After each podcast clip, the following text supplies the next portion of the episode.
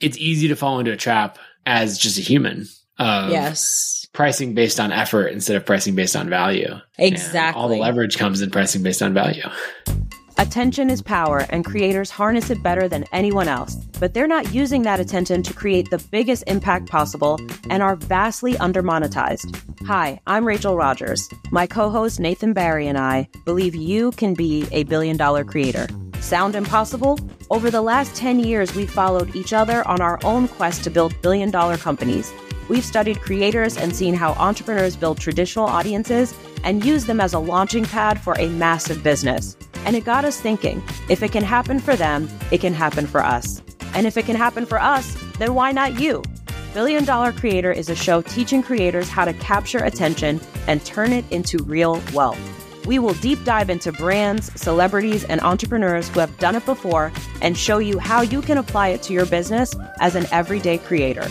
Join us weekly as we learn from both the wild successes and the missed opportunities, the grand gestures, and the integral mistakes. And through that, help you become an expert at building your audience on your journey as a billion dollar creator.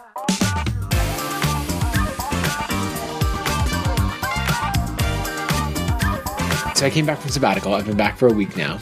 Yes. I am not productive. Like Yes. working effectively is a skill. and that that skill has perished. it is uh I'm trying to bring it back. But like my attention span, super short, you know, like sitting down, and staying focused. It's like, you know, why don't we read about airplanes instead? Why don't we whatever else? I'm like That matches your tan because you look very tan right now. You do not look like a man who's been working at his computer. but but that's Oh. real. It's when you go it's just like I say this to some of my team members sometimes with vacation like and friends of mine. When I go on vacation, it I don't instantly go into va- vacation mode. Like it's usually like Yeah. a day or two that it takes to like ease out of thinking about my business nonstop, you know? And then by like day three, I'm like, who cares? Nobody call me. Like, I don't care what happens, you know? Like, I'm free. And then it's the same thing, I think, coming back. You have to like ease your way back into work mode. I think the first week, you kind of just are like, what am I supposed to be doing again? You know? yeah, I which is actually the point of the business like the point of the business is get to is to get to a place where the ceo is essentially irrelevant you know and you work yourself out of a job slowly but surely so i think that's good that you're not productive it's a good sign nothing's falling apart and you're not productive these are good things well, the thing is, I want to be productive on things that are not vital for like business operations. You Yes. know, what I didn't expect is like the the inability, like to just sit down and crank something out. Like I've always Yes. had that. You know, so we're like we're going back and forth on the podcast, and in the doc, I'm like working on stuff, and took me forever. I wrote like what twenty sentences back to you. took me an hour. you know. well there's also thinking that's part of that yeah, think. I like how you're trying to give me credit for all of this stuff, and I'm just trying to tell you, like, look, Rachel, I'm just not productive anymore. this is who you've signed up to start a podcast with. I'm just you're gonna just deal useless. with it. I was going to ask you what your disc is. I'm so interested about like your strengths finders disc, Kolbe. Oh. Like, cause you seem like someone who is like, I would guess like high C on disc, which is like detail oriented, very good at execution, you know? And like, that's not my strength. No, no.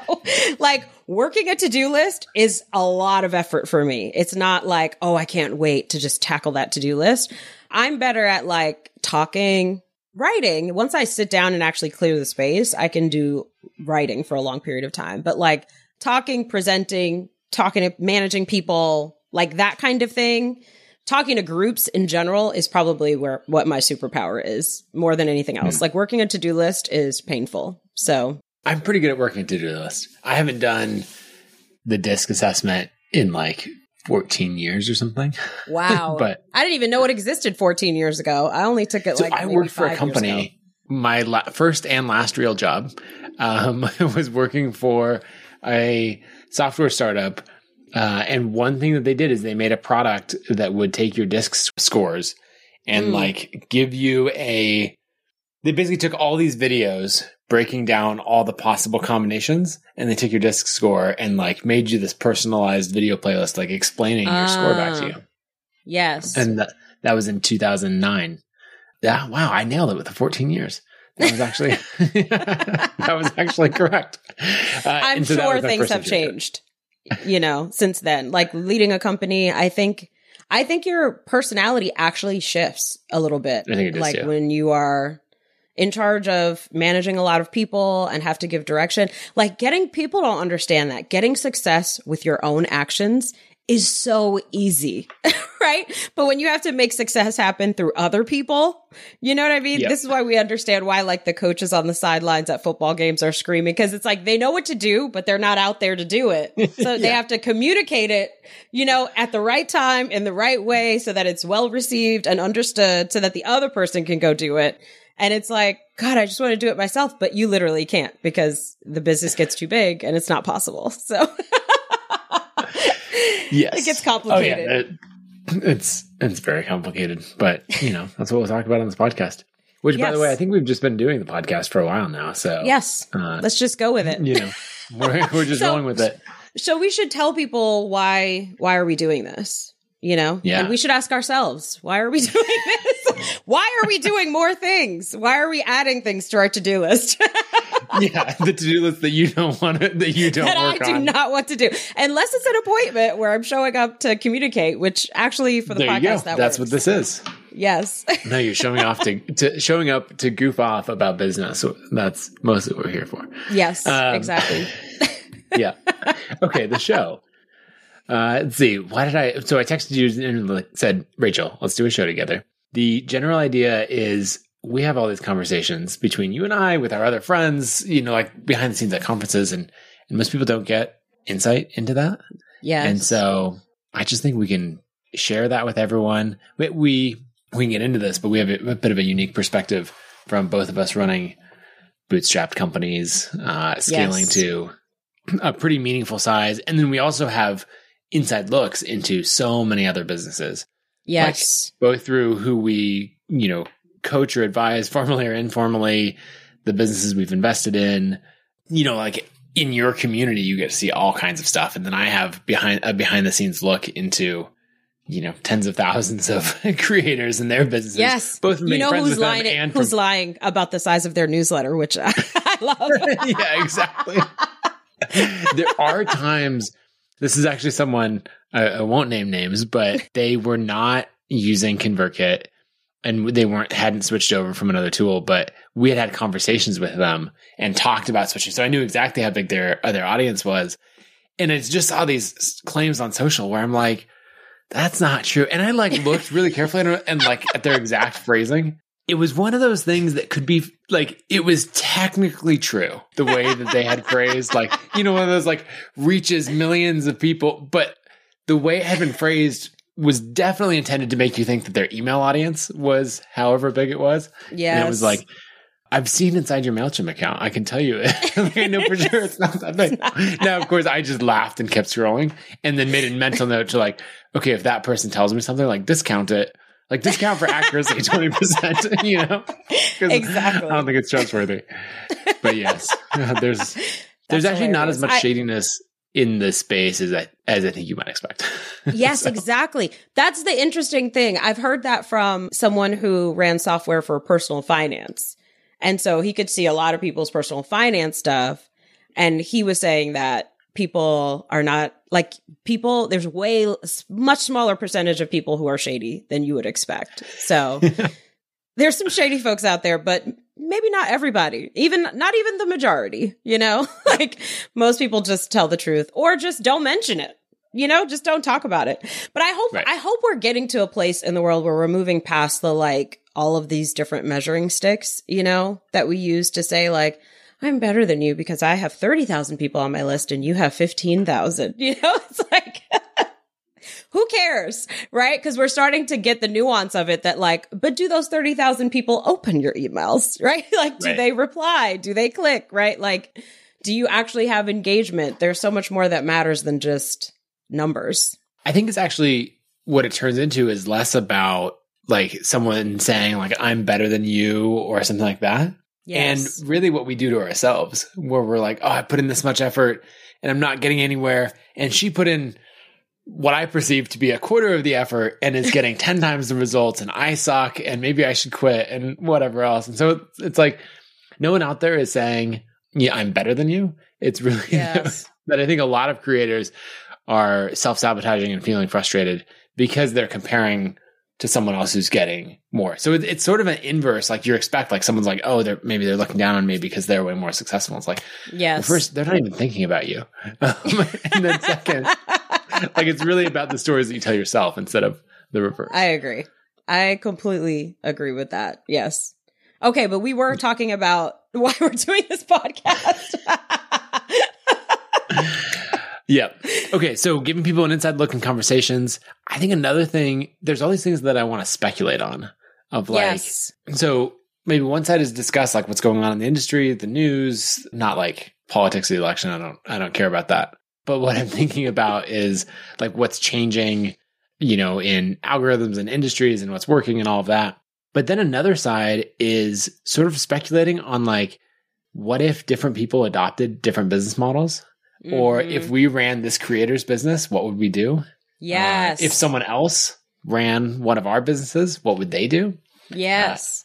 And then also giving this inside look into, you know, what's happening and and uh yeah. So that's one thing that I'm excited to talk about. What are, what are some other things that you would want to cover on the show that we're just Yeah. dreaming up right now? yes. Well, I think it's, I mean, I'm excited to have some guests on the show. It's not going to be Oh, yeah. every week, but I think it'll be cool to unpack people's different business models and what's working for them and showcasing a diversity of entrepreneurs so people can see people of all different industries, identities, experiences, and what's happening for them. Cause I think, like you said, we make up stories like, oh, for me, in my situation or with my experience or in my industry, it's not possible. So I think showing people what's possible, right? And in a variety of ways, it takes away our, you know, excuses that there's a ceiling, right? Like, cause that's a made up thing. There is no ceiling. Yep. You get to just decide where it is and you get to keep moving it if you want to. So I'm interested in that. And then I think it's kind of like what you're saying. I guess it's less so speculation and more like I just have opinions and things to say. no, Rachel, you have opinions? I, have not I- seen that side of you. I know I'm very quiet. People don't expect me to express strong feelings. But yes, I have opinions about things and I'm excited to like talk about that and debate that, right? Like that's Yeah. always fun and interesting. And also just to bring up like different scenarios, like things that happen in business and to you know, debate it. You know, those that's always interesting. It's still, I guess, the lawyer in me that still enjoys debate and arguments. okay, so on that note, you know, we're going to have audiences kind of like we, we both have well established audiences. They're going to be colliding together with this this show. Uh, you brought up the fact that you know there's the lawyer in you. Um, yes. let's let's cover a little bit about that background. Uh, yes. where, yeah, where are you from? Like, where'd you grow up? Uh, and how did you become a lawyer? And then what made you move away from that world? Yes. So I grew up in Queens, New York, and I uh, always wanted to be a lawyer since I was like eight years old, and just saw people like I saw my mom would watch crime dramas, which I'm now obsessed with. Like that's my gu- guilty pleasure. But she would always watch crime dramas and I or courtroom dramas, and I it would there was always like some lawyer involved representing like the little guy.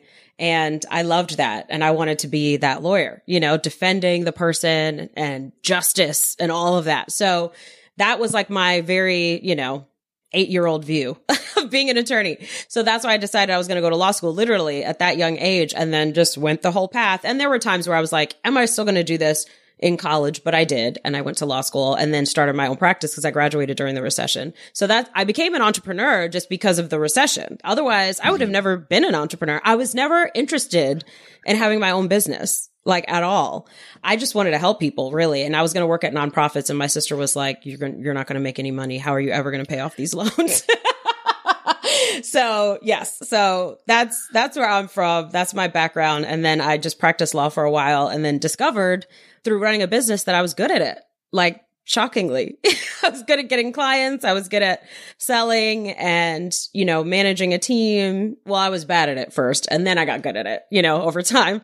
But I loved all of that. Like the running of the business, I loved more than practicing law. So, and then eventually people just started asking for business advice because my business was growing. Mm-hmm. My clients would ask me for business advice. And so a friend of mine was like, you should probably charge for that. So I did.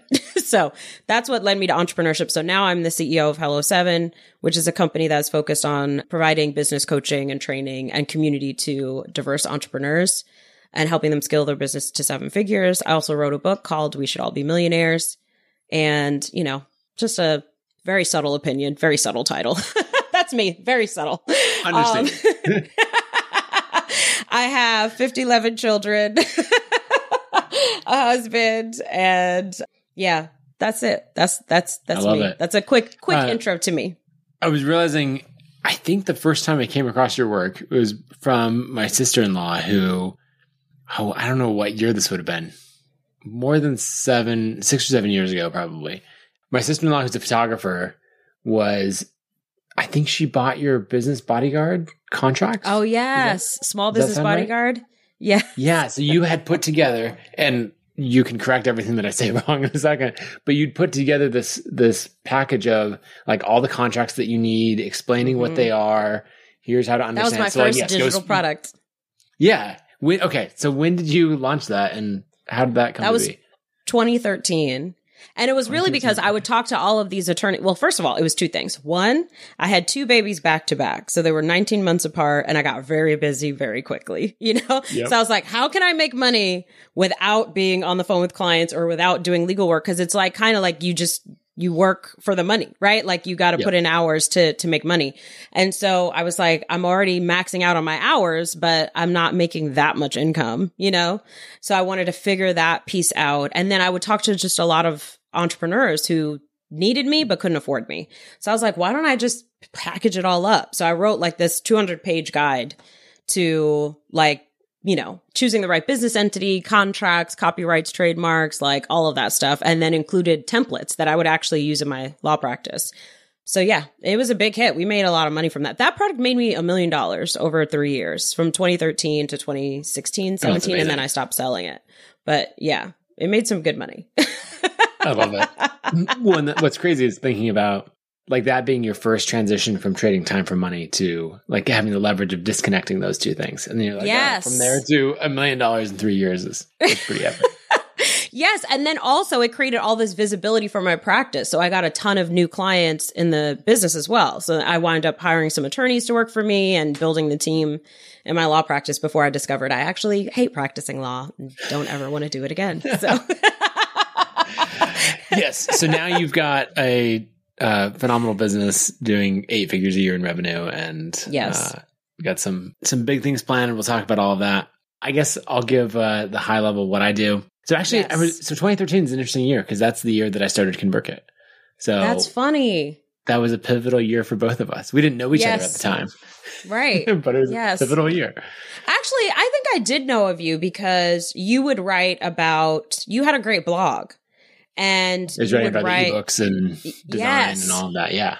Exactly. And that's what I was like deep diving on and trying to learn, you know, like on time learning so that I could immediately use it to create this digital product. So I did know of you and I definitely followed your blog back then, but you talked about a lot of technical stuff and like my tech is not my thing.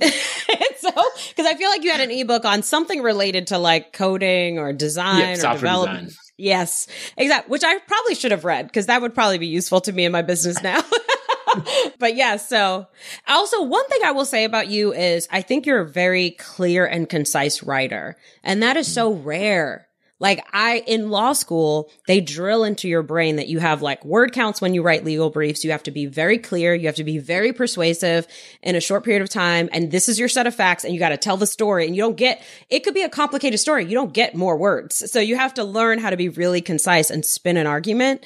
And so I, and we, they would literally like you'd write something and they'd make you go through it and word by word, you'd just like remove words you don't need. Like you don't need to say about there and you'd cross it out and go line by line, right?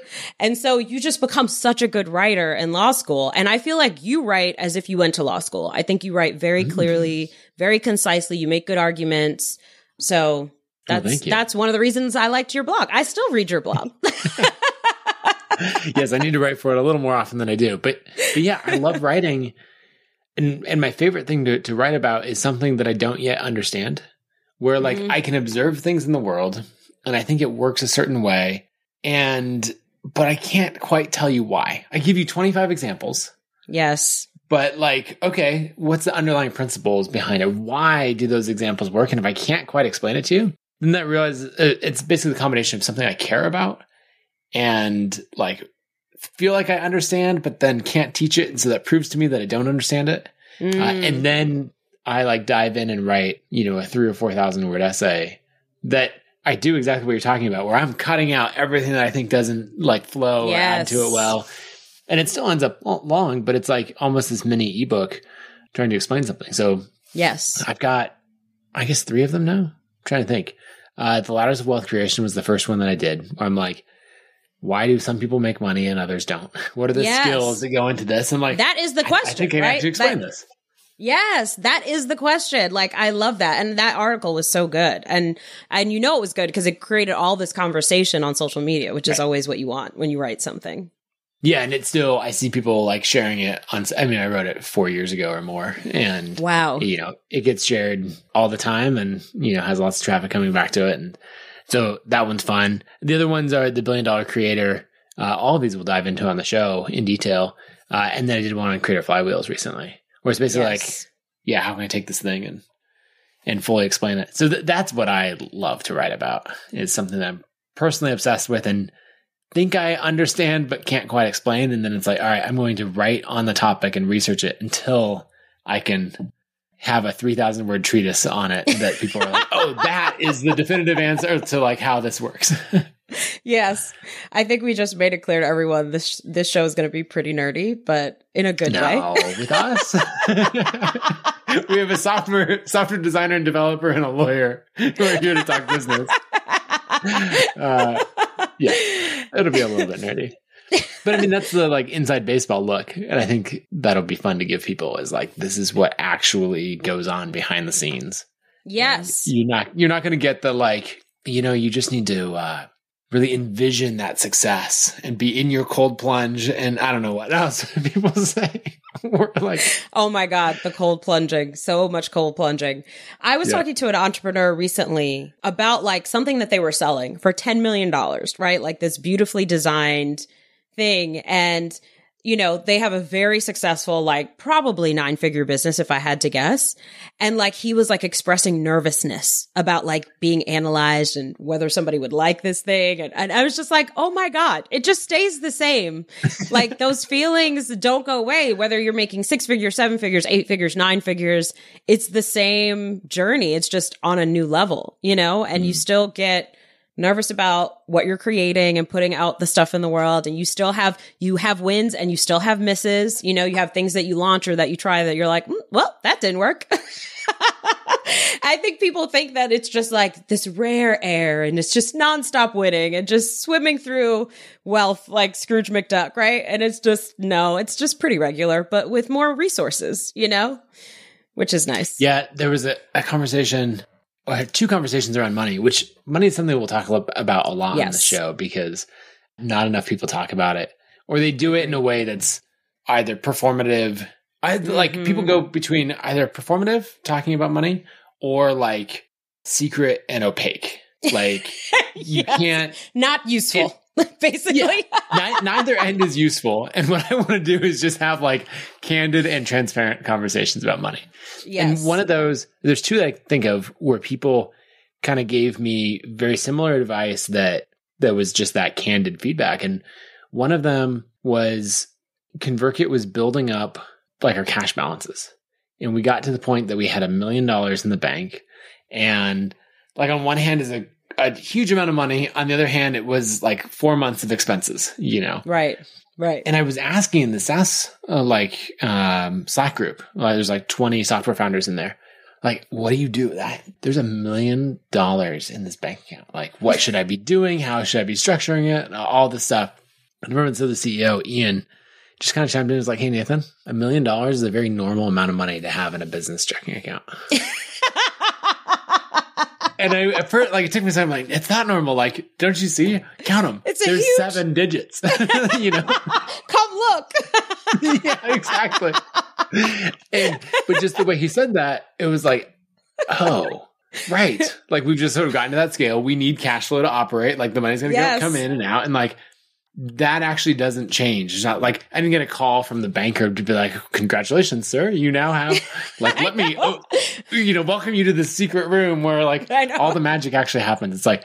No, that's actually pretty normal, and it's just this like more of the same as you scale. Exactly. It's like, where's the confetti falling from the sky? Like, I've unlocked some next level, haven't I? And it's like, no. You're gonna have to get the confetti yourself. You can ta- of that million dollars, you can spend twenty seven on Amazon and bring your own confetti. But the other conversation was uh, with his, a friend Marc Chernoff, who is a really talented blogger and creator, and we were talking about investing. And he had been he and his wife Angel had been running a creator business for a long time, saving, investing very diligently, and I remember talking about like investment opportunities and what do you do once you get this more money? Yeah. And, you know, how do you like, sure, index funds and all of that makes sense, you know, when you have like hundreds of thousands of dollars, but what if it's a million and then five million? And, and he just goes, you know, the Schwab account or the Vanguard account functions the same with 500 grand or leave it 5 there. million or 50 million. And he's like, you just set something up that makes sense. And like, it doesn't matter. And like to Vanguard, you're even, you know, I don't know what he had invested, I'd guess like 5 million at the time. He's like, to Vanguard, that is like still a very tiny account, you know, like, yes. And so just all these things that we expect to change Mhm. don't. And then we Yep. expect there's a level of complexity. And when we move to that level of complexity and, and like, if we assume that it's there, then we almost create it. Yes. And then you're just making poor decisions. Because now like your your business operating capital is not in one checking account as it, you know, you have it split up between all of this stuff. Or on the personal Oh side, you're like, I need a wealth advisor, I need an executive coach, I need you know, you probably have like a ton of things that you're listening out. Oh, totally. I did, and I did all of that, like the financial advisor, the, I tried the profit first, which I'm just going to go ahead and say I hate. All right, y'all. I'm just going to be honest. I know for a lot of people it works, but for me, I just don't want 50,000 accounts. Like it's just annoying to move money around constantly. I guess, you know, I think you can build the discipline, you know, if you need to. Yep. Or whatever. I don't know. We can nerd out on profit first at some time, but but I definitely did all of that. And then I really researched investing, learned a lot about it. I learned some things from you in particular around investing that really like unlocked my brain. Like, oh my God, that's how that works. so that was awesome. And that's in your money newsletter. Quick plug for that. It is. Y'all should get that for a hundred bucks. Because I like to talk about money. Turns out. Yeah, exactly. Such a good deal. But anyway, I did all of that and then I realized, oh, I actually know what to do. I actually don't need a financial advisor. I don't actually need to give them 2% of the value of my account on an annual basis, you know? And I, then when I started researching like what I would invest in versus what my advisor had invested in, I liked what I invested in better. The numbers were way better, you know? And then I started talking to friends and they're like, yeah, I just do all that myself. And I'm like, you know what? I'm going to do the same. And I felt so empowered. And now it's like, I also don't want it spread out because I just want to see one pile of cash sitting. You know what I mean? I don't want like a bunch of accounts with tiny amounts in it. Like that's a, I want one big account with a nice pile, you know, watching it grow and being like, oh, you know, every time you check it. So, and then it's so simple. It's like literally just don't touch it. Like that's all you got to do is just put it in. Don't touch it. Don't mess around with it. Mm-hmm. If it goes down, just look away. You know what I mean? Like that's all you got to do. it's so simple. And then we way overcomplicate it. So yeah, I agree. And I think in business in general too, it's we overcomplicate things like adding too many things to something or overcomplicating the messaging and just you know, and it's like so funny when you go back to like old notebooks or you look at old things that you did and you're like, oh, that worked. Why did we ever stop doing that? Let's just go back to that thing we were doing five years ago. That worked really well. Yeah, the the entrepreneurial desire that when something works to then go find the next thing. I'm the genius Yes. that came up with this thing that worked. So let me go come up with another use the same smarts to come up with something else that's Yes. probably going to be even better. And it's like, no, you genius. Keep doing the thing that worked. I It's can't tell you how many coaching calls I've had that are exactly like that, where they're like, well, I did this launch and it worked really well. And now what should I do now? And I'm like, so the launch worked really well. Yes. And you were really happy with the numbers. Yes. Okay. So why aren't we just doing that again? why are we changing it? And they're like, oh, yeah, you're right. I could just do that again. I'm like, yeah, run that play again. Keep running it until it stops Yeah. working. You know what I mean? Like, why are we creating something else? It's because entrepreneurs need hobbies. That's why. Like, we need to find other things to do, like podcasting, you know? there you go. we need hobbies to u- like to overanalyze those things or like to just take up brain space because I think there's just sometimes we're just wanting to either be creative or just bored, you know, because that's the mm-hmm. thing. An eight figure business is a boring business. And if it's not boring, there's probably something wrong. well, there's always something wrong. There's always something to fix, but like business gets more and more boring as I imagine you climb and grow. And I mean, the, what makes it fun and exciting, I think is team, like having a team and mm-hmm. working with a team and creating an awesome team culture and like all of that is fun. But I feel like the actual mechanics of the business, you don't need massive change to make it go anymore. You can still have creative ideas and, but you shouldn't be launching every idea that pops into your head, right? Like that's, then you're just creating mess and busy work and distraction. But one thing I will say though is I think we were in the middle of your intro. I don't think we ever got to it. Okay, so another thing that the show is going to stay on track, and we're, we're definitely uh, disciplined. Yeah. Uh, okay, my intro. So, as you mentioned, I come from the world of software design, as we talked about, and I got into this like content creator world, following people like Chris Guillebeau and Tim Ferriss, and I'm trying to think who else. Amy Hoy was someone I followed a lot in the early Mhm. days. And so I wrote a book called the App Design Handbook.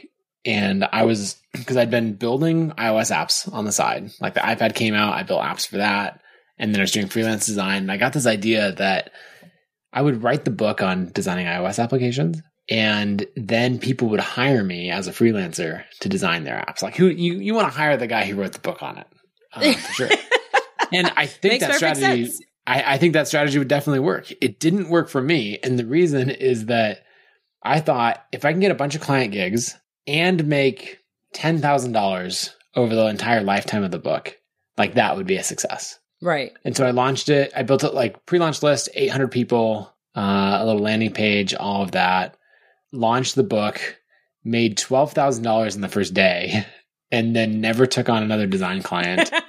and then like that book went on to sell probably $400,000 worth over its wow. lifetime. And then I kept writing. I had this little app that I'd built that would help you build a streak and just ask you like, are you going to write today? And so I kept going and I wrote another book and then another. And so, yeah, I made about a million dollars, probably just shy of a million dollars over the next like three, four years on selling digital products. Uh, Yes. and then I wrote about the whole thing. Like I, I would launch a book, and I think this is where a lot of people found me Yes. who didn't care about the design world necessarily. But I would launch a book, and then it'd be like, "Here's what I did, and here's how it ended up." You'd unpack not your from a, like, launch. Yeah, and I wouldn't do it from like I'm up on the ivory tower telling you this is what to do, and here's Yes. the perfect strategy. It's just like, here's what I learned, here's what I did. You know, take it or leave it. You Right. know, I hope Here's something in there was useful. Here's Yeah. what didn't work. And that's always the best. Like those articles are so helpful to know. And just, I think everyone is looking for honest people that they can learn from. Like, Mhm. you know, people who are honest, who are transparent, who don't just share wins, but also share losses and when things Right. don't go their way and are not trying to claim that they have it all figured out. You know, like it's more like, "Mm, I'm figuring it out as I go. just like all of us, right? So, and I, I think that's a reason for this podcast. I actually had a conversation with some clients recently. One of them said, how do you keep your mindset positive, right? Like when things are hard, things are difficult in your business, or you're just going through a rough patch for whatever reason, something's not working and you keep trying things. And like, how do you stay in a positive place and not just throw in the towel during those seasons? Cause there's, oh, for every business, even, you know, the largest companies in the world, goes through those seasons. So like, how do you stay in positive when you're in those seasons? And I said, well, I just like keep things in my ears, like, or reading things that are positive, like reminding myself that even though I'm not winning right now, somebody out there is winning, which means that winning is possible. And mm-hmm. let me hear what they did and, you know, just like be encouraged by what they're talking about. And then I'm going to go try it myself. And so we had that conversation. They were like, Oh, that's brilliant. Like just always listening to either a podcast or watching a video or watching somebody's webinar or reading a book, like something that's encouraging and inspiring. And then I realized like, mm, I've been kind of lazy about creating encouraging and inspiring content. I've got I've gotten very much in my, you know, just like on my laptop talking to my team and no one else, you know? Yeah. And I think that's part of the reason why I wanted to do this too, is like so that I can help to create content like that, that helps people, inspires them, lets them know like no matter what season you're in, you can still get back to winning. Like it does it's a it's always short term as long as you keep going. The only I think failure can happen is if you just give up, right? And even that, right? You can give up on one thing, but launch something else, you know? So, and that's all part of being a creator. So I feel like we need each other. We need conversations like this, you know, to like yeah. stay inspired, to know we're not going through it alone. You know what I mean? To keep Yeah, that's one of the that. things that I'm most trying to work on. Like, if you talk about personal development for a second, one of the yes. things for me is to be able to like manage ma- my anxiety and stress when stressful yes. things are happening. Because I can yes. let something going on in the business or the market or something like fairly outside of my control, mm-hmm. like start to get to me. And that's one of yes. the things that I like most want to work on now is to be able, able to observe something out there and go, Oh, that's interesting. And like make notes of how that might affect things in the future.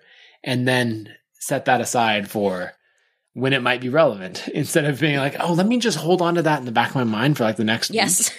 and then maybe like have my wife ask me like three or four times over the next week, like, what's wrong? oh, I read this tweet, you know, that has me thinking about, you know, and and you're like, ah, oh, that's that's not useful. So that's something that I'm personally working on is like being yes. able to have that consistent execution, even in the face of things where you're like, okay, yeah, that didn't go well, or that is concerning, but it's not yes. worth me being worried about. Yes, exactly. I love things outside of my control because I'm like, oh, well, can't fix that one. Moving on to things I can. I don't know. Maybe it's the, it's, I don't know if you get like 40 plus and you're just like, I don't care about those things anymore. I, I feel like there are these milestones like every five years. I, I think the first time I felt it on a really big level was 35, where I was just like, wow, okay. I feel like I've just I'm free from all these things that I used to care about and obsess over. And now I don't care. And then, you know, I got to 40 and, and it's a whole new level. And I don't think I really felt it fully until I was like, it was like approaching 41 that I got to that place of like, wow, I used to freak out about things like that. And somehow I don't care. well, great. You can, it, you can coach me on that so I can. Yes, exactly. My- we'll work on that yeah. and welcome to Nathan and Rachel's therapy show. yes. Oh, so we have some things in common. Like we have we have eight figure businesses. We have kids, yep. several, many. some would say three each. yes. Are and they, oh, I think we established this already, but I forgot. Are they similar ages? Mine are almost 12, 9, and three and a half. Yes. Are, and I have I have 11, also almost 12, 10, and 5. Okay. Yeah. So, so we're, yeah. we're pretty similar. Yeah. And then I have I have a bonus daughter who's 23 now, which is wild because she's been in my life since she was 5. So that's yeah, crazy. Wow. Time flies. So people always are like, you have a 23 year old and a five year old. I'm like, well, I have three that I birthed and then I have my bonus child. So yeah. yes, four total that'll keep you busy. So yes, this is not the show where if you're looking to like be like, well, I have kids and so I can't build this thing. Not, not, not if you're talking to me and Nathan. no, we, we're building and having lots of kids while we do it. And it's great. You know, it all works out. Yeah. Another thing that we have in common is we we both grew up in low income environments and yes. have very strong personal drives to make money. Like Yes. there's a lot of things in it like that we lived through and it's like I don't need to go through that. I don't need my kids to go through that. Yes. And yeah, yes, might be a it's, it can be very. Yes, exactly. It's very motivating. And I think sometimes too, like I I think when people say I don't care about money, I'm like, really? you must never have like worried about where your next meal is coming from or had your lights turned off or Right. just experience some of those things like, you know, insecurity around housing, food, all the things.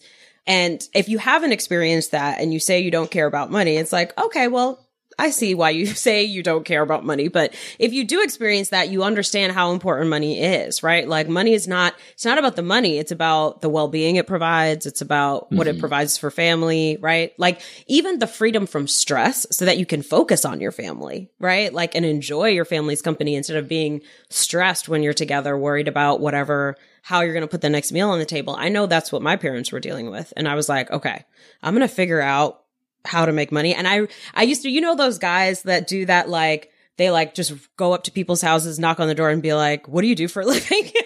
yeah. That's, whole, that was like, me as a kid. like just you roll up to that people. house is nice. How did you Yes. get that? yes, exactly. See somebody driving around in a Rolls Royce. Yo, who, what'd you do for a living? Yeah. So as a kid, that was me. I was constantly observing, like, what are these people do for a living? Like, what are they, how do they have money? Like, what's their jobs? Cause I want to do that job so I can make some decent money.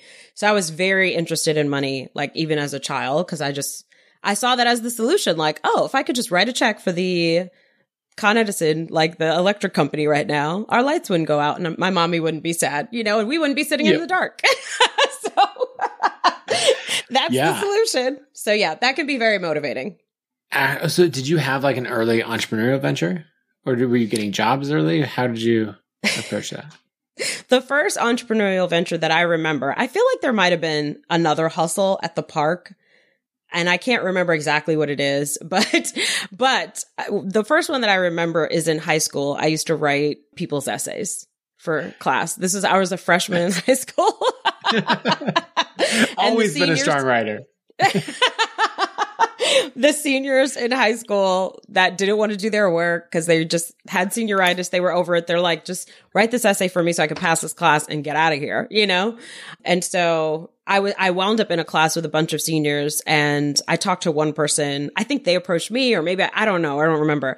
But once I had one deal going where I was getting paid to do their essay, I was like, hmm. And then they told their friends. So like the power of referrals, right? Oh yeah. And so I had like a whole thing going with a bunch of people and was writing their essays in high school and, you know, getting What, like what was the enough going money. rate for uh, an essay? and did you getting, like- appropriately raise your prices as demand increased? I think I started at like $30. It was like 30 to $40, which is a huge Okay. sum of money to like a freshman high school student, Yep. you know? Back then I was like, this is awesome. And I think I took like one person's because I was already writing an essay on the topic. So I could basically had the information and I could just right. You didn't have to do it. original research. Yes, exactly. So then I was like, I think I did somebody's for like 18. And then I was mad that I did it. And then I had a guy that was interested in dating me at the time. And so he was kind of like my muscle. Like one time somebody tried not to pay me. And I was like, hey, can you go Mm, yeah. see if you can talk to them? go collect my eighteen dollars for this essay.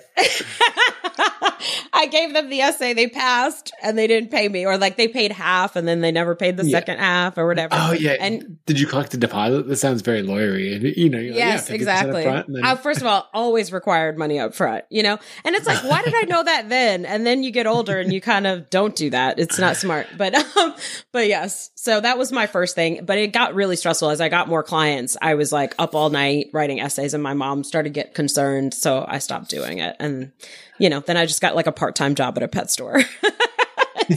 How much more normal. oh. Well, you were doing What was your- ghostwriting before Yes. it was trendy on Twitter. Let's Um, call it that ghostwriting. No, but there's in- something interesting in there. There's a way that people expect the world to work. I think anyone who doesn't understand business, or you Mm. know, there's someone who goes into a st- like a clothing store or something, and they're like, the markup on the, these clothes is 50% over manufacturing costs. Like that's crazy. They're ripping people off or what, you know, Right. something like that. And anyone who has ever come close to running a business understands there's a crazy number of other costs and, you know, like these are the margins when it goes well. And, you know, what happens if your containers d- don't come for months because of, you know, supply chain issues or whatever else.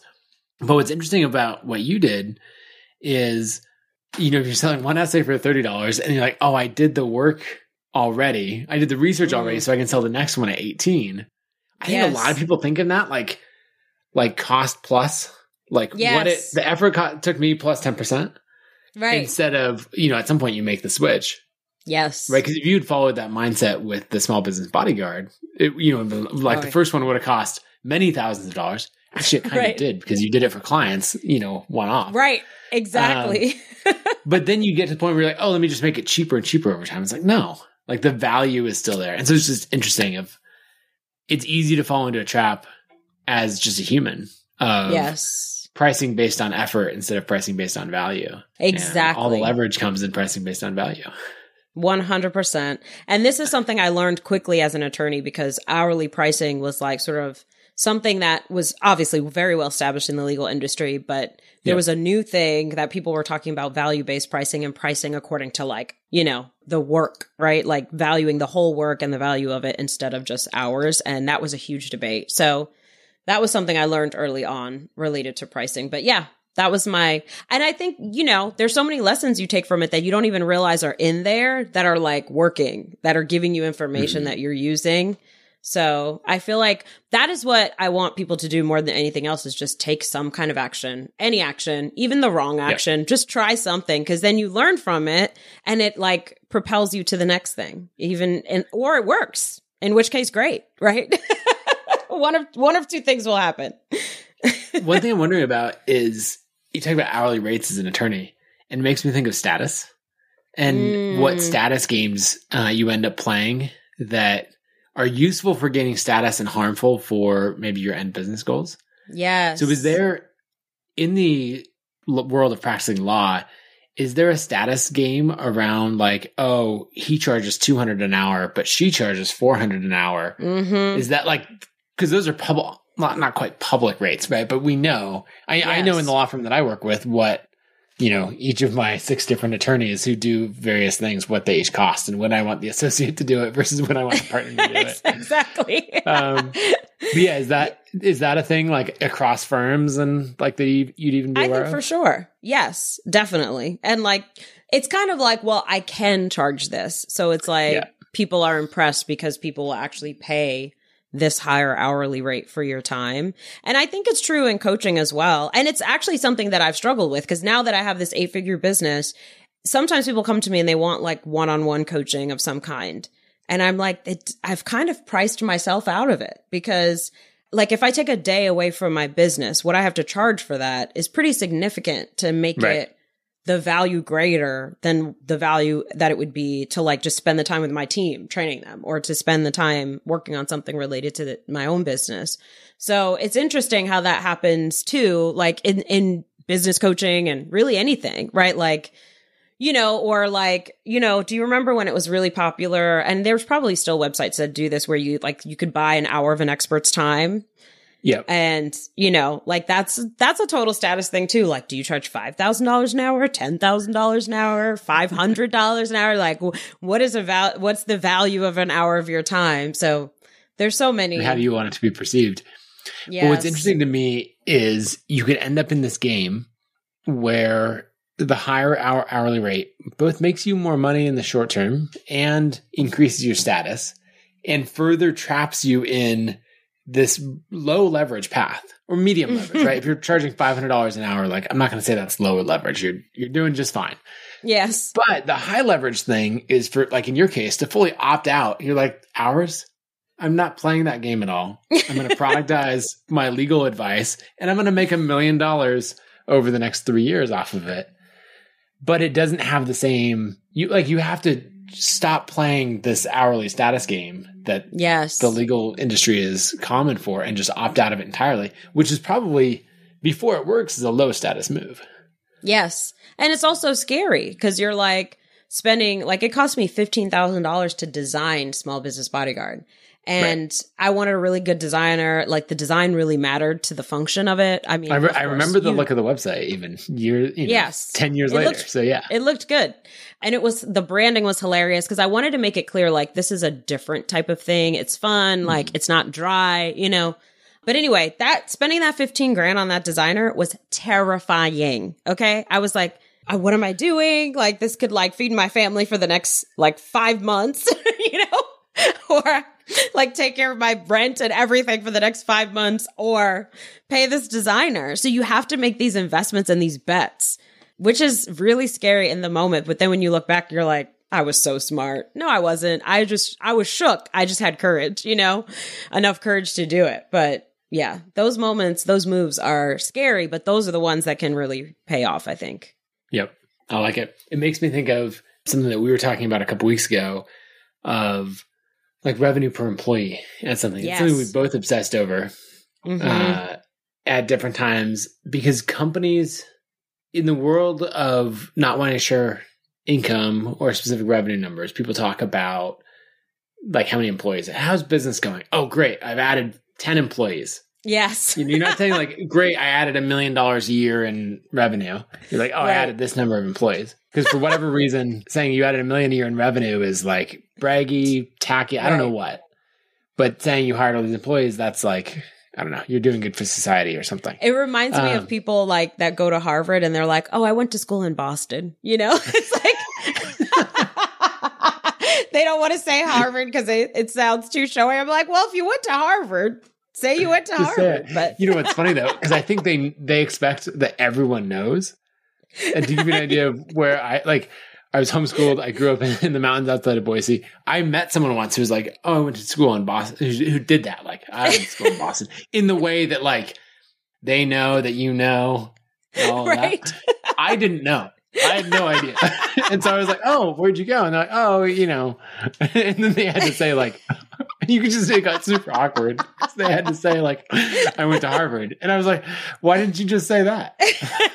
but I had no, like, the thing that all of society knew about how, you know, Yes. just underplay going okay. Not to no take idea. us down another tangent, but that is hilarious because it's it's it highlights something that is so interesting about building wealth, right? And like making money or having success of any kind. It's like it's like everyone's rooting for you when you're the underdog and like everything is against you and you don't know what you're doing and you're figuring it out and you're like having maybe small wins along the way and like everyone's rooting for you. Then you win, right? like, and I don't know, there's no defined win, but there is a certain point where things shift in how people are re- responding to you. You know what I mean? And so you're like, oh, I've won according to the world, right? according to like, and so you win. And then once you win, then everyone hates you. and everyone's like, you're like, oh, you're such a show off, right? So like, you can't say you went to Harvard because you've won too big now, or you can't say you've made a million dollars because that's too much, right? Like, and it's so funny. It's like, we're all rooting for you along the way. Then once you get there, it's like, we want you to win until you've actually won. Then we hate that you've won, you know, as, as a society. Yeah, there's, uh, I know it's a thing in New Zealand. I'm not sure where else, but the phrase tall poppy syndrome. And that's Oh, basically yes. that if anybody rises above, you like cut them down. The tallest poppy, right, right. gets cut Yes. down. And I've seen it play out in a bunch of different scenarios, but it's it's basically that idea of like, oh, we're all in this together, and but then you rise above, and it's like, oh, you think you're better than us? You think, Right. you know, whatever else. But there's so many people where like in society right now, wealth is treated in such a weird way, right? Where Mhm. everyone wants it and simultaneously hates the people who have it. Mhm. And it's just interesting. I think you can't have that mindset without a lot of subconscious self sabotage. Mm, Where if you're like, it's easy to say that you hate the billionaires or whatever, right. right? But a lot of people are even down into like, oh, I hate landlords, Right. you know? Business owners. Yeah. Right. Oh, here's this greedy business owner who is charging this markup on their products. And it's like, I don't think it's that much of a markup because everybody's paying it. No one has a cheaper price. Like if it was a crazy markup, someone would come and undercut them. Right. Um, but in that, you know, on one hand, you're like, oh, uh, landlords are terrible and they're gouging on rent or whatever else. And then over here, you're like, I, I'm just really struggling to get my finances together and to understand how to build wealth and all that. It's like, Right. Well, you spend a lot of your energy undermining and talking against the very skills and behaviors that you need to learn in order to get ahead. Yes. And I, I think it's really hard to separate those two things if you have those mindsets. And there are lots of shitty people out there who have tons of money. But like, I don't know, there's a lot of We're- negative energy that just hurts you more if you spend time there. Yes, I agree. I had a really interesting conversation with Rachel Cargle, who's an activist, and Sonya Renee Taylor, who's also an activist and author, and about at ROI about this exact like, is it okay to make money? Right? Because I think Mhm. people struggle with that. Like, am I going to become a bad person if I make money? And I think what we're grappling with right now is like we're trying to like I feel like we're in this place, and maybe I don't know if we've ever been there before where we're trying to make the moral more equal, right? Like we're all trying to be, not all of us, but clearly not all of us, but some of us are trying to be good people, right? And Yeah. I think we struggle with At like, least 50% okay. of the people on this call are trying to. so it's like, how do I reconcile my desire to make money and also the harm that can happen from capitalism or the fact that there are mm-hmm. terrible wealthy people and there are also good, really good wealthy people too, right? So, and I think that's something that we can talk about on this podcast and, and grapple with because I think it's a, it's a question that everybody has in their mind right now. Like how much is enough and what do you do with the money once you have it? Mm-hmm. And then what does the world look like when, when there's a more diverse group of people who are all making money, right? When, when people of color Yeah. are having highly successful businesses and, you know, there's diversity with, with wealth, more diversity with wealth, right? Like then it's brings up all these questions of what you can do when you have access to those resources rather than somebody else. It's always like this other that has access who is making decisions. And it's like, what if we get the power for ourselves? What does that look like? Right. So I think it's important to have these, que- these conversations and grapple with these questions because you're right. Like they can affect our mindset for sure.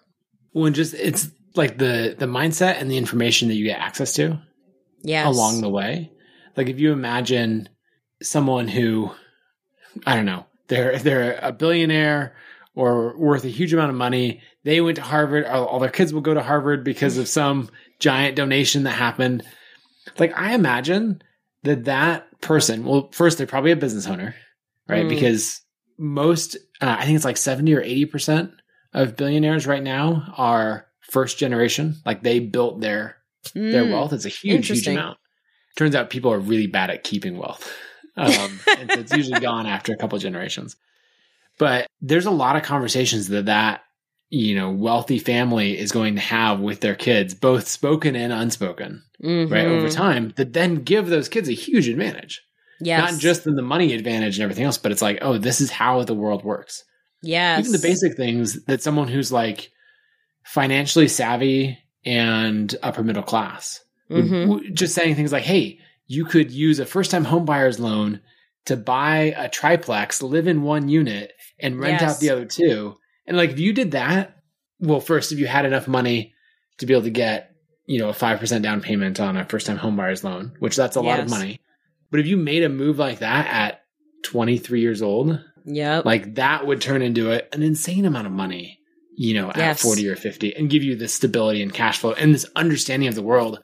And so i think that's one thing i want to do with this podcast is if you didn't grow up in an environment where people were having those conversations around you and be like oh this is how it actually works. No you shouldn't go buy that car for 20 grand. You're actually halfway to the uh, you know a payment on this property that could change your life like that we can actually have those conversations. And because that's a big way like we're not going to go around giving money to all of our listeners, but we can go around and giving we have money, but not that much. not that much money.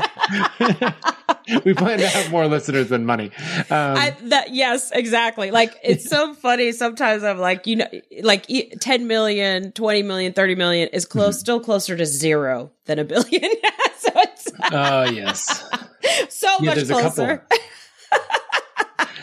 Uh, there's two things in there. I can't remember the exact numbers, but it's like. Oh, I shouldn't quote this live, but uh, a million seconds is like a week and a half or something like that, and a billion Wow. seconds is like thirty-five years. Um, oh my god, that helps to put it in perspective. yeah.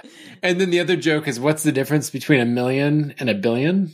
And it's a, about a billion dollars. like, it's about a billion is the difference. exactly. Yeah, so it's Yeah. okay. So to answer the question, it's okay to make a million dollars, y'all. Okay, It is. it is totally okay, and yeah, you're not gonna. and once you you're get to nowhere one- near Jeff Bezos status. You know what I mean? Like it's okay. And what you're creating is stability for yourself and others, right? Where you can hire people, and there's so much good that can happen with one person making a million dollars. You know? Yep. And I would say nine times out of 10, there are exceptions, but I, I believe nine times out of 10, when someone is making meaningful income or wealth, they're doing it through creating value for other people. Yes. And so you're actually making the world better. You're helping someone else. Like you and I both teach and make products and all of that that people are very grateful for because it helps them Yes. make a lot more money. So That's true. it's not in That's the sense of like it's zero sum or a fixed pie. Instead, it's like, no, I just make a small portion of what I help other people make.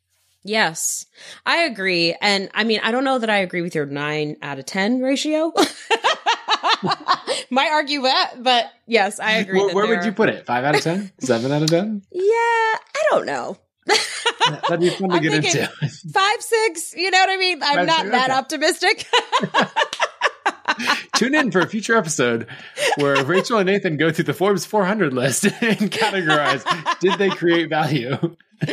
But you know what? I was thinking about like I've been watching Beyonce's tour. I went to one of her stops a couple weeks ago, and it was an amazing concert. Like just absolutely incredible. Oh, yeah. display of creativity. But each one of her tour stops, she has her nonprofit BeyGOOD, which is doing this like they're calling it Black Parade, where they're like doing a luncheon for black owned businesses in the in the same city that she's having the tour at. And so like all of these businesses are coming, they're giving out grants to these businesses and having like Oh, conversations cool. with like the Atlanta stop was with Tyler Perry, right? Like so you're getting to see amazing speakers that you would not otherwise get access to in this intimate setting.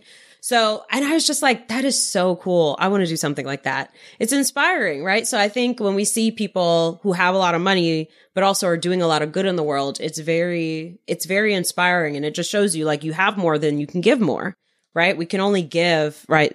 When we have Yep. enough, right? And so I think that's an important part of the equation for sure. And definitely part of our, both of our motivation. You, you give a lot to charities and are very committed and have been long, uh, for a long time. And so am I. So yeah. So yeah. See, we're, we're, we're two examples. That's what we can say for sure. You can be a decent we can't speak human for those other people. Yeah. oh man. Let's see. So I guess what other things should we cover? Should we? If we should probably wrap it up pretty soon. Target like an hour long episode in general. Yes. Who knows? Yes. So we were we were going to talk about two things that we're obsessed Yes. with right now. So we why don't we do that real quick and then we'll That sounds good. we'll, we'll wrap up this first episode. Business So- side and personal side. Yes. Yes. So what's one thing that you're obsessed with business wise right now? I'd say I'm going to cheat and go with two because I couldn't decide. Uh, I, network effects. So, like how something gets more valuable the more people join it. Uh, It's kind of an Mm. interesting thing in the in the email world. Everything's been isolated. Like, let's say you and I are in a mastermind group together, and we've got a couple other friends, and like I use ConvertKit, and someone else uses Mailchimp, and someone else uses I don't know HubSpot or, or whatever else, right? We can trade business tactics back and forth, but it doesn't really matter that we're all on different platforms. Mhm. But now with like ConvertKit's Creator Network, uh, Substack has their recommendations, and on from there. Like, yes. if you're on one platform, you can't recommend each other. right. And so it's sort of like the the iMessage blue text versus the Android green text. yes, Like, exactly. there's like some some lines dividing, it, and it's fascinating watching it play out because emails existed for 20 plus years yes. without network effects. Social networks have had them, email has not, and now all of a sudden they're here. And so I'm like obsessively studying. Okay, what makes one network win over another? What like how do you build a strong network quickly? What gets adoption? What else can we build beyond subscriber recommendations? So Yes. I'm nerding out on really, that. Really fascinating. And one thing I like I can see like with the creator network, that is such a brilliant thing that you've just added to ConvertKit that adds so much value. And when I think about like the people that I serve in my community, who one of the biggest issues is that they don't have a network. And so mm-hmm. this creates an instant opportunity for them to have access to other people's subscribers, right? Like for them to get in front of more people and without, you know, thousands of dollars in ad spend, tens of thousands right. of dollars in Facebook ads, right? And so I think that that's a great equalizer and a huge opportunity. So I highly recommend ConvertKit always to my community, not just because I'm an investor, but also because I do think it is the best tool, but also that this creator network is amazing. So network effects is very interesting. I love it. And I think it matters too for community. Like we have a community, the club, and I like the mm-hmm. more people that are in it, the more it can increase in value in a lot of ways too. One so. thing, yeah, one thing that I want to see more creators do, especially those that are are teaching, like have their own communities and are teaching creators. So I think of like you or Pat Flynn or Jay Clouse or Mariah Coz or any of these people who have like amazing groups of entrepreneurs or creators is to use something like the creator network and pair them up with each other. Yeah. Right. Cause then someone comes in and it's like, oh, Rachel, I bought your, bought your course. I'm, you know, a part of your community. And now I'm figuring out how to take the information and apply it to my business. Right. And maybe you're pairing people up in small groups and say, hey, you should learn from each other. But right. then to go like, oh, you should like directly partner and grow faster together. Then that person would be like, wow, I added 100 subscribers last week thanks yes. to, you know, who Rachel connected me, who Pat connected me with. And so that, yes. I mean, it's only been I don't know, a month and a half since we fully launched the Creator Network, two months. But I'm excited for more people to do that because I think that the the person who bought your material will forever credit you know you as the teacher or the one who made the connection with like that mm. growth and business success. When like the person to person connection matters so much, but you're like, hey, you all want the same thing. I'm just going to pair you up and and and point you to the tool to do it. So yes, that's I'm awesome. very obsessed with network effects. And then the other thing, which we'll get into in future episodes, is flywheels. Like, oh, yes. That's one of the topics that I could talk about sure. forever, which I won't yes. even get into the slightest right now yes. because it's a giant.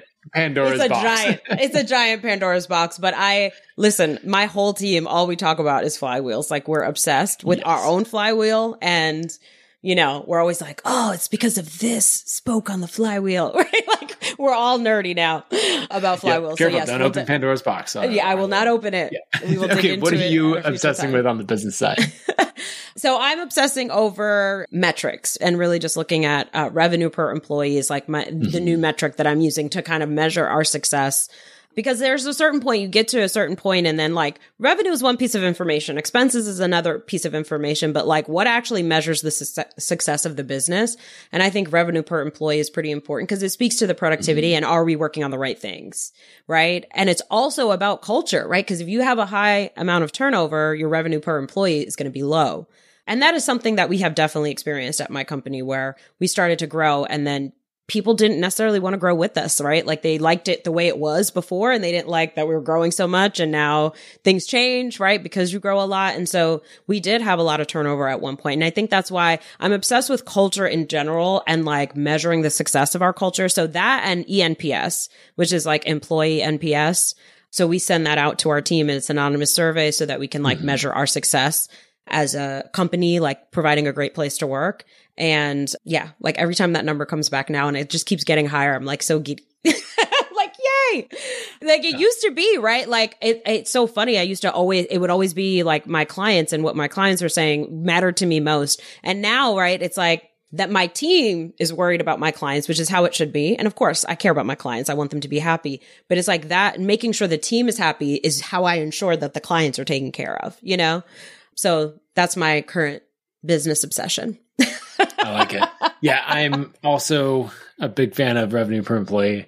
I track it not on it's not a metric you track on a daily basis. That wouldn't make yes. any sense. Um, but I but I track it on like a quarterly basis and see how we're trending. Yes. And I, I've tracked it for for years. But being able to see like here's this climb. Okay, I made a big hiring push for this particular project, and so revenue per employee, you know, revenue is increasing, but revenue per employee is decreasing. Yes. So I always graph them together. And I think it saves you from getting into that business owner trap of focusing on headcount. Like, yes. Uh, there's a software company here in Boise uh, called TSheets, and the founder would always talk about how quickly they were growing in terms of headcount. And they'd say like, "Oh, we're we're going to double headcount this year." Be like, "Wow, Mm. that's amazing," and I would always be like, "That's terrible. Why would you?" That sounds like, terrifying. we're going to double revenue this year. We're going to double revenue while maintaining, you know, 30% gross margin. Like right. fantastic goals. I love it. But double headcount. And then, if, Yeah. then your whole team would be like, okay, we got to double headcount. And instead of focusing on growing revenue, they're like, okay, how do we get better at recruiting? And which is important, but in a vacuum, like that's a great way to kill a business. Oh, so totally. I love 100%. revenue per employee conversations happening more and more because then you're like, okay, Yes. what can I automate? And then Yes. Speaking about being a good business owner, if you have a high revenue per employee, you can pay really well. And Yes. you can pay uh, profit sharing or bonuses, like any of these things. Mhm. Really good like- benefits. Yeah, if you have a low revenue per, like let's say you have a revenue per employee of hundred thousand dollars a year. Guess what? You cannot pay any employees hundred thousand dollars a year. Can't do it. The math Yeah. just doesn't work. Exactly. So- And that's what people don't understand. Like that profitability is so connected to your ability to provide a paternity leave, right? Like Mhm. a, a great Oh, yeah. maternity leave policy, right? Like things like that, they all cost money, right? And so making money is crucial to be able to provide all of those things. So yes, it's so interesting how there's so many ways in which as a business owner, especially because people will respond to you like, wow, that's so impressive. You have to not get too impressed with yourself and you have to check yourself and be like, am I obsessed with this number because of ego? Or hmm. is does this actually matter? Am I getting caught up? Because everybody does at one point or, or another, and you just like want that thing that's gonna like really stroke your ego. And it's the best when you don't get it, because then you're like, yeah, you needed that. you needed that like wet blanket to the face to come back to reality. So yes, and head count sounds like one of those num- numbers that's like I, I think I've definitely been guilty of that. Like I was so impressed with myself that I had so many employees at one point. yes. Okay. So what about personal obsession? What are you obsessed with personally right now? Yeah, currently I am working on my pilot's license, so I'm trying to learn to fly a small airplane. Wow. You know, th- there are those things that you're like, oh, I'm naturally good at this. yes. I don't think I'm naturally good at flying a small plane. I'm going to get good through a whole lot of time and effort, but yeah, it's a lot of fun. And uh, Boise, where I live, is kind of in the middle of nowhere. Like the closest Yes. major city is uh, Salt Lake at five hours one direction, or Portland at six hours another direction. And so, yeah. uh, having a small plane is gonna be pretty nice to to get around. But yes. I've been studying lots, passed my written test two weeks ago. And so now I'm, you know, hopefully just another month or two and I'll have my license. Uh, probably two Yes. to three months. I should be realistic. but that sounds absolutely terrifying, but um, yeah, you're like, I will never fly with you, and that's okay. oh my Don't take it god, my, my husband has motorcycles, and that stresses me out. Oh, you know. yeah. So yeah, I'm not an adventure junkie at all. You know, I like Okay. my risks like that I take from behind a laptop. Like it's like business risks. I'm into that. You're like, you I'm know, going to risk this 50 grand on this investment and we'll see if it works out or not. Correct. Exactly. I don't like physical embodiment risks. You know what I mean? Um, that makes sense. That's, that's a way that you and I are different. I, I like my, my risks. Um, what are you obsessing over on the personal side? For me, I'm obsessed with longevity. Like I've just Okay. kind of gotten into the, I'm starting to wade into that world because I'm just really interested to know. Like I've seen, you know, I've had family members and friends get like diagnosed with diseases or die suddenly. And I'm just kind of getting to that age where I'm like, okay, I need to start thinking about the future here and like, Hmm. you know, having less stress, taking better care of myself. Like, what does that look like? And so I've started like reading and following different people and listening to podcasts about it. And there's one common, den- it's very complicated and you can definitely, I think, go down a really scary rabbit hole with, with longevity, trying to control everything. But I think the key to it is building muscle. Like if you want to be healthy as an 80 year old person, if you have a lot of muscle in your body, you're going to be able to like ward off a lot of diseases, stay very healthy, whatever. So that's, so now I'm like, you know, working out twice a day. I go for a run in the morning and then I go to the gym. And I like used to make fun of those people that do that, that like But run now you're turning and into one. I am that person now. Like that's what I did this morning. I got up at five, went for the run, got my kids off to school, and then went to the gym for an hour and and weightlifted. So yes, I used to be a Pilates person, but now I'm like all about building muscle for for the future. like you it. know, this is like my investments in my longevity bank. so, So you're working out twice a day. I'm working out twice a week. You know, we're basically the same. exactly the same. yeah. Two times per per uh, unit of time. No, I I did actually after working out on my own for a long time, like kind of sporadically and not that effectively. Um, Yes. I did start working with a personal trainer twice a week, and maybe like three months ago and four months ago made a huge difference. Like yes. I should You have done that that, a long time ago. Yes, accountability, I'm telling you, it works for a lot of different things. I basically live with my personal trainer because my husband is super into working out. So he goes to the gym every day. So I just like get in the golf cart with him and go, right? Like, so if I just Yeah. do that, then I'm good, right? So I have like my accountability partner is living. He does not get up at 5 a.m. and walk, but he did today though. He did, he came for a walk with me this morning, but, but he turned around sooner than me. I was like, I'm going to keep going. He's like, I'm done. So I just want everyone to know that I'm still better than him because I went, I went a little longer. You know, we can use this episode or this uh, show to categorize many reasons that you're better than him over over many many episodes. Don't worry, we'll and then we'll make a highlight reel of just all the clips. And then we'll send it Oh to my him. god, that sounds terrifying. Oh, man. yeah. I love it. But did your partner care, like, or is involved in your business at all? Or, yes, yes. Okay. He's the CFO, so he pays the bill. Oh, he's very So- involved. Yes. And so that's what he was doing in our household. He managed the money in our household. And I was like, hey, could you come do that for the business? Cause I keep forgetting to pay bills because I'm just like doing a thousand things, you know?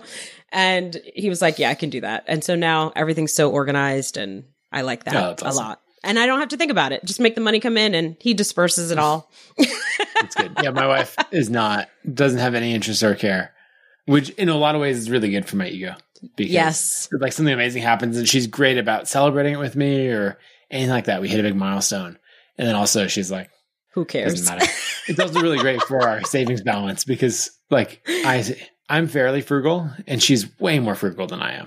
And yeah. so like it makes it easy to to save money and invest and all that. Yeah. My husband's definitely the frugal one. I am not, I must say. I could Well, certainly we'll do an entire episode on favorite things to splurge on and Yes. all of that stuff. We should probably leave it there for now. This show Yes. is going to be every week. We're going to hang out and chat. Sometimes it'll be with a guest, sometimes uh, just the two of us. Sometimes, you know, we'll be off doing other things and one of us will interview a guest without the other. But I think just regular conversations about, you know, what it means to build a business and the behind the scenes look and the creator economy and what's happening and everything else. So it'd be a good Yeah. time. All right, as the YouTubers say, you know, like and subscribe, and uh, then we'll see you next week. See you next week. Thank you for tuning in to this episode of Billion Dollar Creator. If you enjoyed this episode, please like and subscribe, share it with your friends, and leave us a review. We read every single one. If there is a company you want us to profile on Billion Dollar Creator, send us a message on social media and we will consider it. Thank you, and we will see you next time.